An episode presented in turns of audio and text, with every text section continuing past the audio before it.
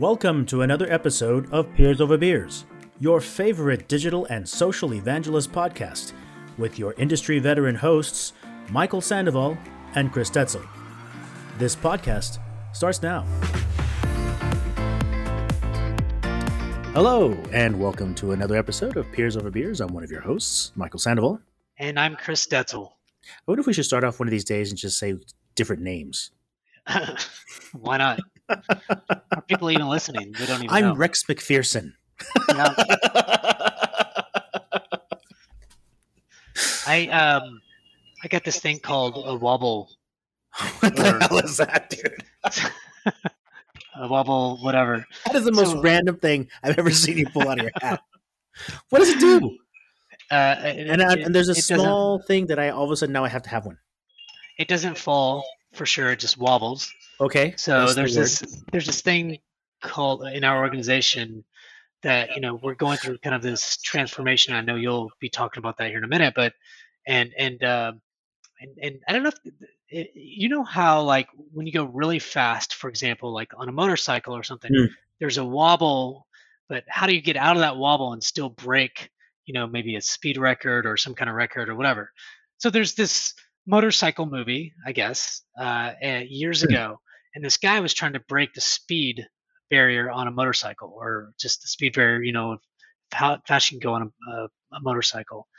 And so he does it, but before he does it, he wobbles. And so you've got to beat the wobble to be able to get past those transformations in life or business or whatever, right? And so how do you do that? Anyways, now we watched this kind of clip of the, I forgot what the movie's called, but I'll have to put it in the notes or something like that. But basically, our CEO kind of put that out to everyone, and he goes, hey, look, you know, we need wobble beaters here. You know, basically, how do we, because we're going through a hard time, you know, not hard time, but a completely change and shift in mindset, a shift in all these things. And so we, so every week they pick a wobble beater or two. And so this week was me, right? And so he sent this directly to me in the mail. And he said something like, congratulations, wobble beater. Yeah, or through mail. Yeah. Sorry. That's an old habit. He has a personal note, and it says, congratulations, wobble beater, from Chris Hyland. But, you know, it's just kind of pumping people up, getting people excited, and know that there's going to be tough times, but we got to get past that wobble. Well, I, honestly, not a bad idea. No, it's kind of cool. I mean, I still don't know what the wobble is, but that's kind of cool. Yeah, I'll send it to you. There's a lot of things like in my physics head went to got to be to the wobble. One, that your forward acceleration was so much that you start to get, I guess, a natural harmonic or something where you start to like wobble in the. That's where my head was going, and I didn't know you had to beat through it. This tells you how often I'm on a motorcycle. Yeah, I mean, you know, it could be almost anything, right? Like you're on a balance beam and you start to wobble. How do you stay balanced? So you kind of have to like stop and kind of dig in a little bit to kind of get back on top. Yeah, exactly. Yeah, dig in. It's an appropriate, what do you call it? Not synonym, but metaphor, if to use that term. That's all. So does it do anything? Does it make noise or? Oh, well, I mean, I think he was just trying to be funny, but he's probably going to start sending these to everybody now. But every week, it makes a noise. It's just a toddler toy. That's all it is. Oh, okay. It's probably cost him $10. So the question is, does it bug Leah? Well, I just got it last night, so I haven't started bugging her yet. What I'm going to do is I'm going to take it on. We have a road trip this weekend. I'm going to take it on the road trip. I'm going to take pictures. I'm going to post it in our Slack channel just to say, I'm beating a wobble with the wobbler, or, you know, whatever. And Leah's probably gonna get tired of it for sure. But so some of those moments where I laugh especially when you're trying to showcase her, like when she's running and you're just taking pictures, and you can just see that face of like, I'm going to rip that camera out of your face, out of your hand right now. Yeah, but you know, she kind of has that, but she also appreciates it. Because she appreciates it. What? Yes, it's true. And I care about her running, and that I'm paying attention, and that I'm promoting her. You know, it's what I'm really good at anyways, so I try to do that with her as well. She likes it. Everybody likes it, dude. It doesn't matter who you are. Then you show her, like, oh, like. Yeah, she goes, well, I appreciate it. I'm down for the lows. A year from now, because we've been together for several years, so now a year from now it pops up. Oh, I remember when we did this; that was cool. Or, oh yeah, that kind of stuff. We'll kind of reminisce a little bit. Oh, anyways, yeah, I think we wanted to talk a little bit about some stuff on your end. Yes, and did you want to talk about your champagne bottle? Oh, well, I thought that's a pretty cool thing because it's very apropos to what's going on. So yeah, then I can spend some time talking. We have plenty of time, but. So that was part of the wobble meter, but basically what happened was, companies like ours were a vendor, and so a master data management vendor, and so Gartner kind of reviews or opinions, Forrester opinions, and things like that are highly important to companies like ours. Does that make sense? It does. And so our marketing team was having a really hard time of getting reviews from Gartner, and today Gartner heavily looks at those reviews now, and basically, I don't think they heavily, they basically only look at those reviews in the last 2 years because of COVID, and they don't, I think they used to do interviews with the company and everything else. They don't even do that anymore. They just look at the reviews, and that's kind of how they base their, they kind of look at you and say, that's Reltio, that's what they are, and that's what their customers say and everything else. Anyways, you have to have a number of those reviews, and you're trying to hit 5 stars, but I mean, as you and I know, you can't predict what people are going to review you. But at the same time, they're not going to review you if you don't let them know it's there, right? And so what I did was, my boss asked me, he goes, "Chris, can you help, get some reviews?" And said, just to add context, this is something, I just went to go look it up. It's called Peer Insights. Is that the one you're talking about? Yeah, Gartner Peer Insights. Yep. And so at the time, I think we had maybe 20 or something like that, for the year. Overall, they do it by overall and they do it by year. What we care about is the year, because that's how they, that's how Gartner looks at you, is year by year by year. Anyways, they said, "Hey, do you have some people in the community that can answer, that can rate and review us?" And it's sometimes you've got to kind of look at it like, well, should I reach out to the community to do this or not? Because this is a marketing thing. But yes, community has to be able to help. And so I was like, fine. So I reached out to the community, and I got over 30 reviews, which trying to get 5 or 10 reviews is difficult for them. And yeah, and I was going to say you should put that in context. I think before they reached out to you, it sounded like they had a campaign from a marketing perspective to go out and find people. I think they even asked people in the sales force to go find your favorite customers, to go do something. Oh, and I think the best they could come up with was just a few reviews. Yeah, they just couldn't. And I reached out to the entire community. Yeah. And at the moment, I think we have 9 or 10 5-star reviews from the community, plus, some others, I think some 4s, and they're not 100% out yet. They go into this moderation, it seems like, for a long time. I don't know why they're not out yet. But this was 2 days before this deadline was due, right? Like, we only had 2 days to get these reviews.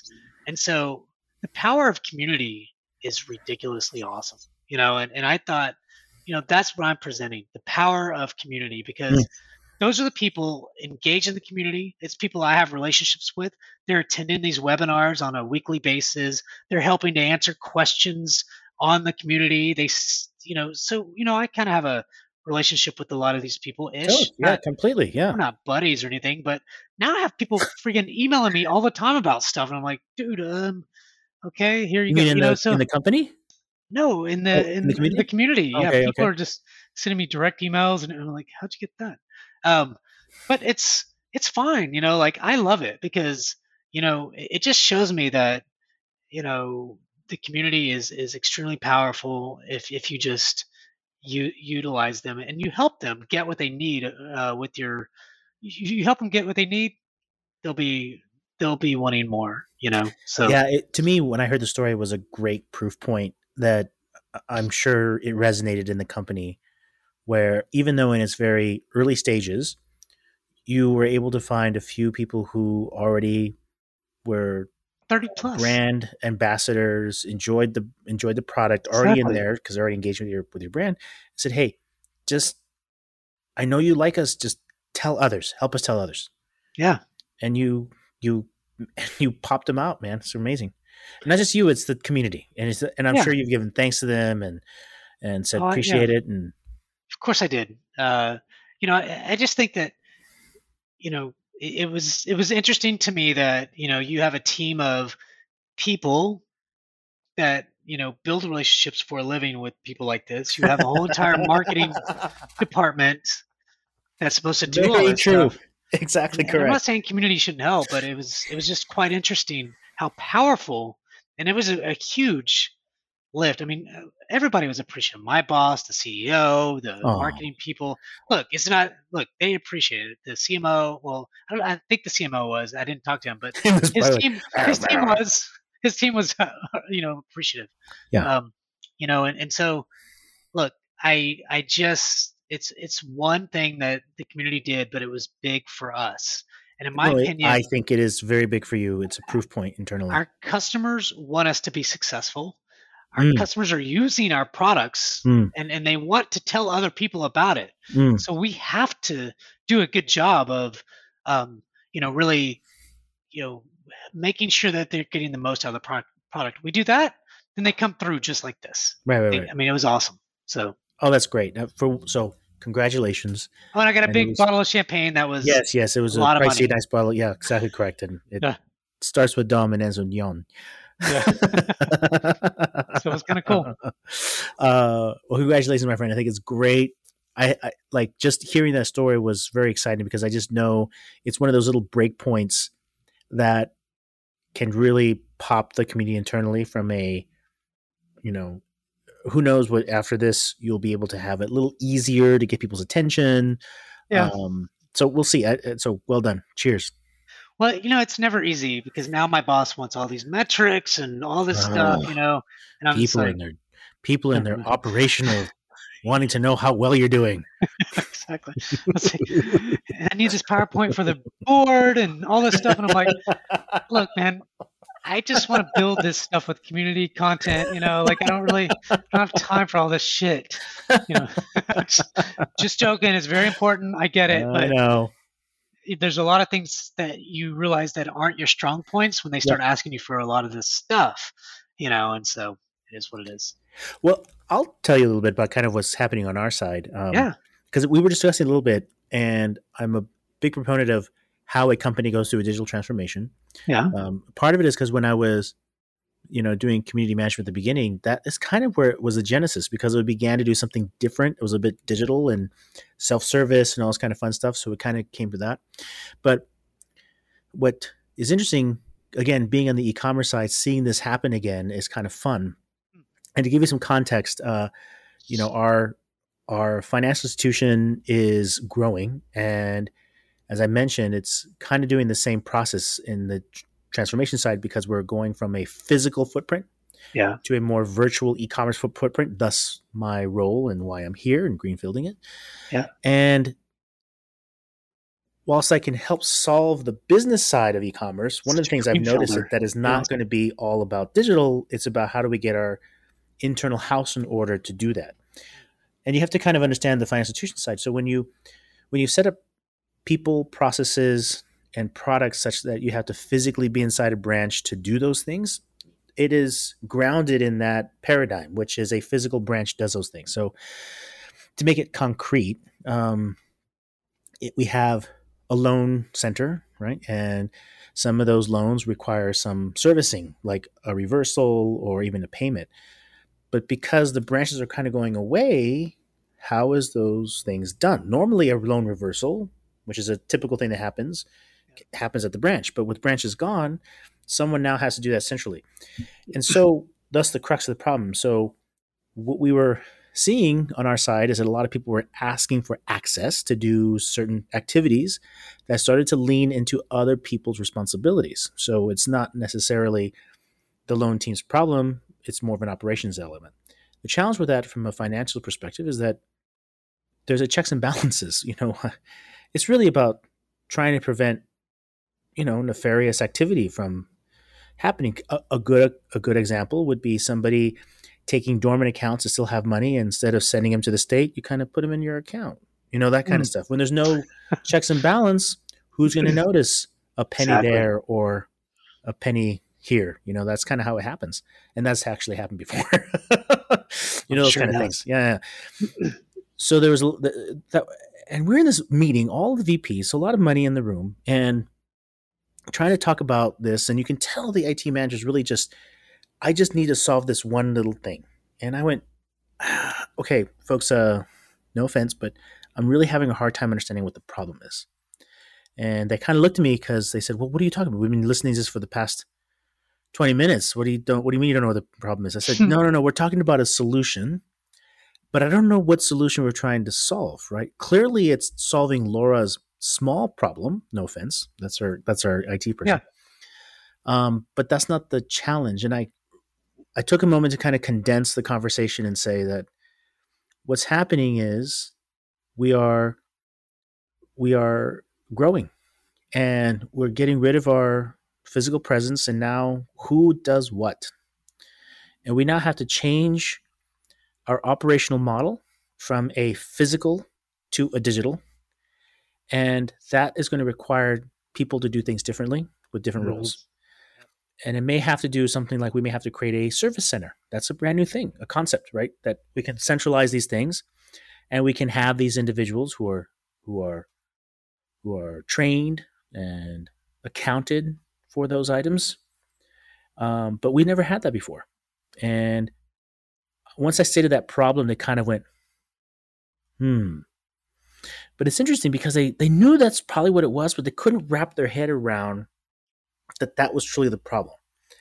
And they were still trying to solve this thing right over here. And I could see it even within my own colleagues. And I said, okay, fine, let's go solve the near term. But we're going to come back again, I promise you, because the problem's not going to go away. So I kind of phased it out with them a little bit. And I said, I unfortunately, I don't have time to like sit you guys in a workshop. I suggested we just get a workshop going, talk about the future. What does that look like? I also said that we didn't have enough data. We needed to go find people with best practices to see where we do that and challenge it. But the moral of the story here was around a couple of things. One is in our growth into a digital environment, what they couldn't see through the forest was that we are going to have to fundamentally change how we do things. Yeah. And no one knew how to verbalize that, which was very interesting. Especially in digital transformation, you have to take a moment to go above the trees so you can say, yeah, this is totally going to be different. Two, I also realized that I have to spend time with my colleagues to kind of train them in that, like think bigger, because this is not if we keep solving tomorrow's problem, we're not going to be able to solve the problem in a year. And I just saw that as a very unique digital transformation in moment that that was like, I'm like, you could see it, like it's in your front of your face, and I see it because we've had this experience, but they don't, and that I found absolutely fascinating. It's fascinating. What's going to be more fascinating and harder to do is to push in that direction. So you're going to have to be the guy that says, "Hey, I'm going to have a workshop," and you get those people in that workshop. And you actually make something happen, right? Yes. You know, because that's you can't rely on anybody in that room to do it because they don't have any idea how to do it. And so you're going to have to manage that piece, right? Yeah, and this is the challenge I'm having myself personally, right? So I was talking to a colleague afterwards, and she comes from a larger institution, and she says they just don't see. She even said, like, I don't think they see what's, you know, that we have to put our, to use her term, our big boy and girl pants on. Yeah. Which was a pretty good idea how she said it. And I went, yes, you're right. That's what's happening. But they're, I don't know if the word is stuck. That's maybe a wrong term, but we just know what we know, right? So they, you know, and I feel I have to bring some of that in. And I'm kind of contemplating what the right approach is, because part of it is I don't have time, quote unquote, to go do the larger transformation piece. I'm just focused on how do I drive e-commerce business, which is what I'm metric on. Everybody else is focused on driving their own business too. So right. No. And I feel like I can go help, but I can't own it. Does that make sense? Yeah. That's the issue though with digital, right? You know, it's, it brings up a lot of opportunities. And so who's going to own some of those opportunities, which, you know, you have a workshop and you can bring owners. The other piece is the experience. So I'll give you another example is like we're trying to do this program around our free. So we're now offering a free product around master data management. Just like free or a freemium? It's partly free. It's freemium, okay. I guess you could say. Yeah, you use it for a while and you kind of like, if you want to use it more, you have to pay this much. Yeah. I mean, it's like that. But we've never done that before. Master data management companies have never done this before. So it's new to the market. It's a completely new thing that we're doing, and our CEO knows that it's going to work. But the problem is that, you know, you have people, I don't want to say stuck, but they're focused. They've never done this before, right? And so you have, and this other lady maybe has to some degree, but it's now we're going to hire somebody that's done it before to manage it. You know what I mean? Yeah. And so it's, how do you find the talent is absolutely an important part of it. Yes, you have to bring people around to the journey, and that's what he's doing. He's bringing people around to the journey, but he's also bringing in people that have done a lot of things before, like me building a community. He brought me in. He brought in his leadership, his CMO, his chief customer officer, and all these things to do the things to make sure that we can do this right, you know. And he spent lots of money around SEO and everything else because no one spent any money on the digital piece, and he knows how important it is. You know, and so now they're bringing people in that are smart about that stuff. To some degree, in my mind, when you said that, it's very similar, but it actually is similar because it's kind of like trying to expand the thought of how a digitally focused product is. That's what it sounds like because you're trying to drive digital. Get into people's hands easily and quickly. To me, that sounds very digital as opposed to sign this document, go through a long sales process, and then I'm going to give you some software to kind of use it, try it. Yeah. We're going to cripple it so that you can't use it for your enterprise. But hey, you get to, if you like it, let's talk. Yeah. I mean, and so you just have to bring those people along and push, but you also have to bring in people that also know how to do it. Yeah, I agree. What do you think the most pushback is in that aspect?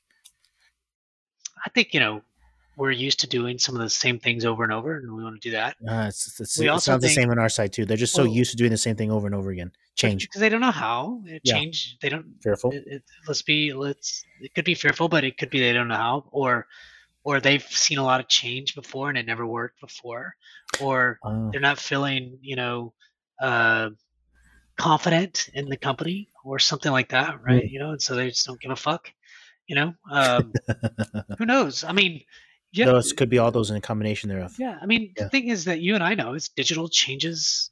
Just everything. It's hard. Yeah. Yes. And it's hard. Everything. Yeah. It is new roles, new things. Extremely hard. Yeah. So, you know, the thing I do like about what our CEO has done is, you know, for, you know, good or bad, and to some degree it's good because people, he's got a goal, right? He wants to either sell the company or he wants to go public, you know, and so how does he do that? Well, he has to get people that have done this before. And so that's all he's doing is bringing people in, and you'll need to do the same. Like, in my opinion, you know, your CEO brought you in because you've done this before to some degree, right? Brought an IT person in that's probably done it before, you know, and that kind of stuff.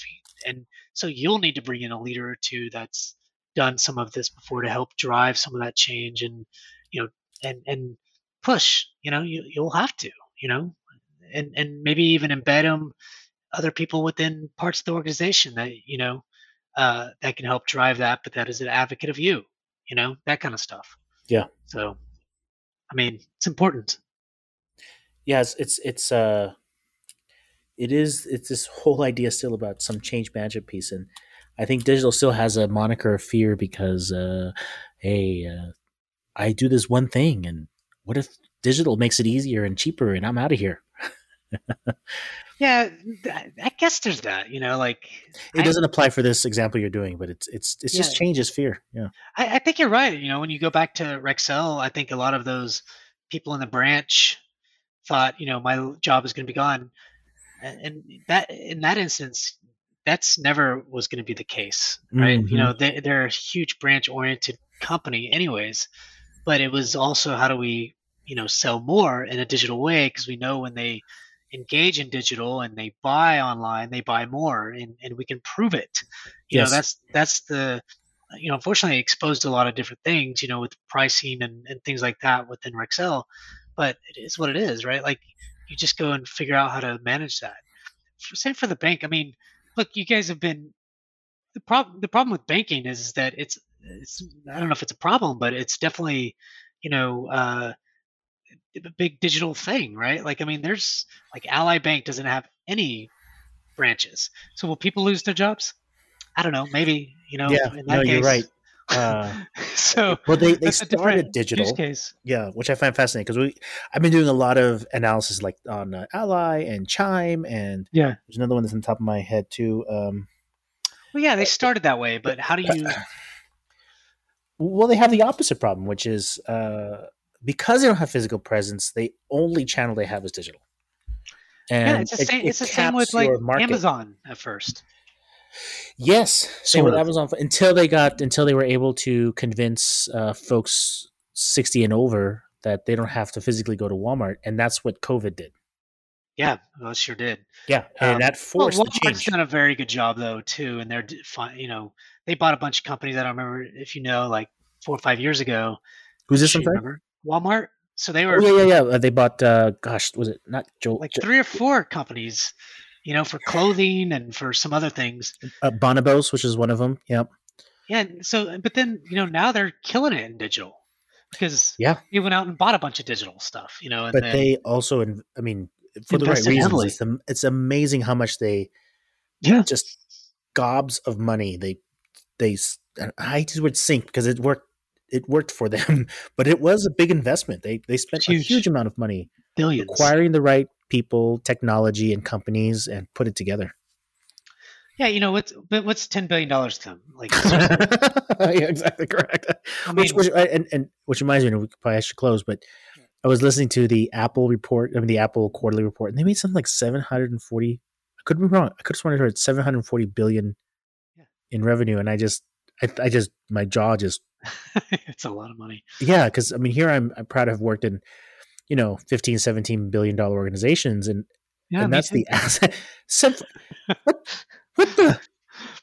I mean, that's it'd be interesting to be a part of those kind of companies, just because you're just a small pawn. I mean, you know, 130,000 people, 180,000 people worked for these companies. You know, it's just crazy to see. Can you imagine making a big change in a company like that and being a?